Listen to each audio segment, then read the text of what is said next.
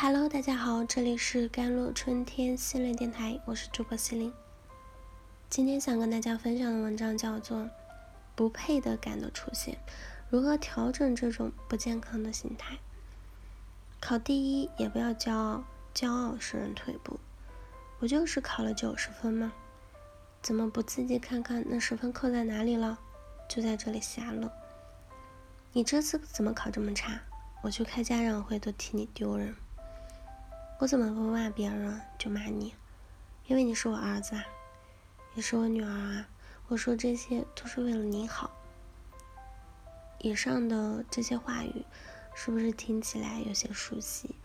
似乎曾经在自己的生活中一遍遍的出现过。每当小时候的自己获得一些在孩子的世界里看起来很值得骄傲的成就时，大人的话就如同一盆冷水。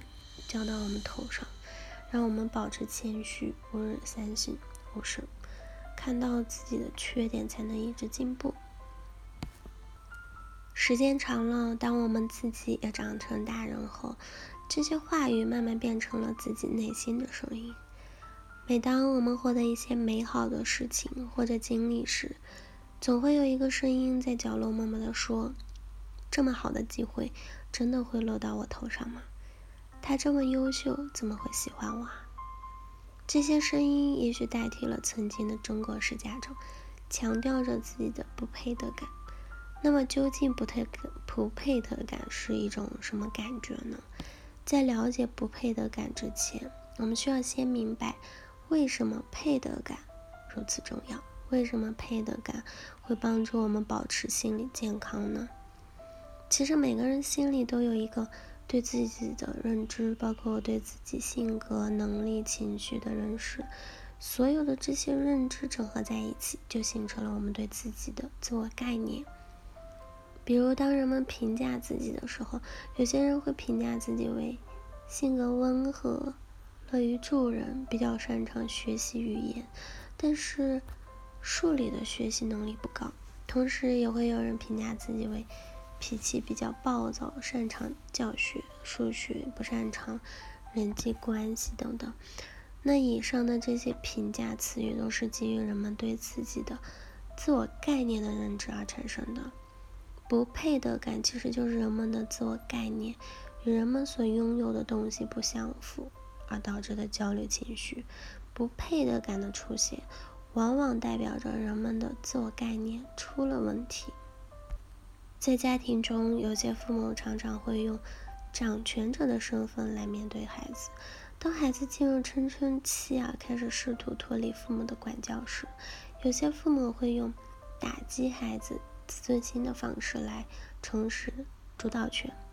比如，孩子给父母说自己数学考了九十分时，出于羞于表达赞扬的心理，父母会说：“你看看那十分扣在哪里了。”做人要谦虚。父母的目的也许是为了教会孩子谦虚，因为谦虚是中国社会欣赏的美德。但是这些话语却会让自己的孩子概念产生偏差，从而觉得自己的能力配不上自己获得的成就。长久以往呢，这些否定的话语会内化成孩子对自己的态度。当孩子长大成人时，还是会用一样的否定态度对待自己。面对自己获得的成就时，一遍遍的对自己说：“我还不够好，这些都是我侥幸得到的。”结果在面对这些成就时，人们反而会觉得惶恐不安，甚至会患上冒名顶替综合症，既觉得自己现在的成就完全属于同名同姓另一个人，而自己什么也不值得。诚然，童年时的经历也许会使我们经历不配得感，但我们也完全可以通过自己的调整来改变这种不健康的心态。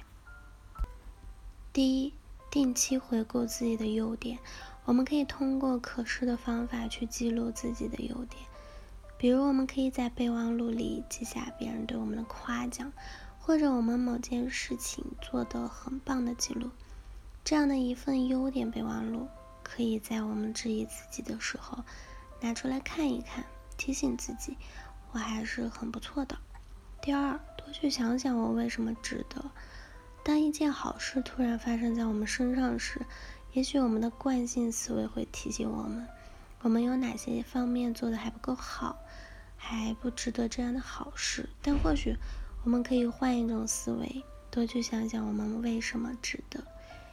比如，当某一次考试考得特别好的时候，不要去想我不擅长这门学科，我不值得这个成绩，而是去想考试之前我复习的很认真。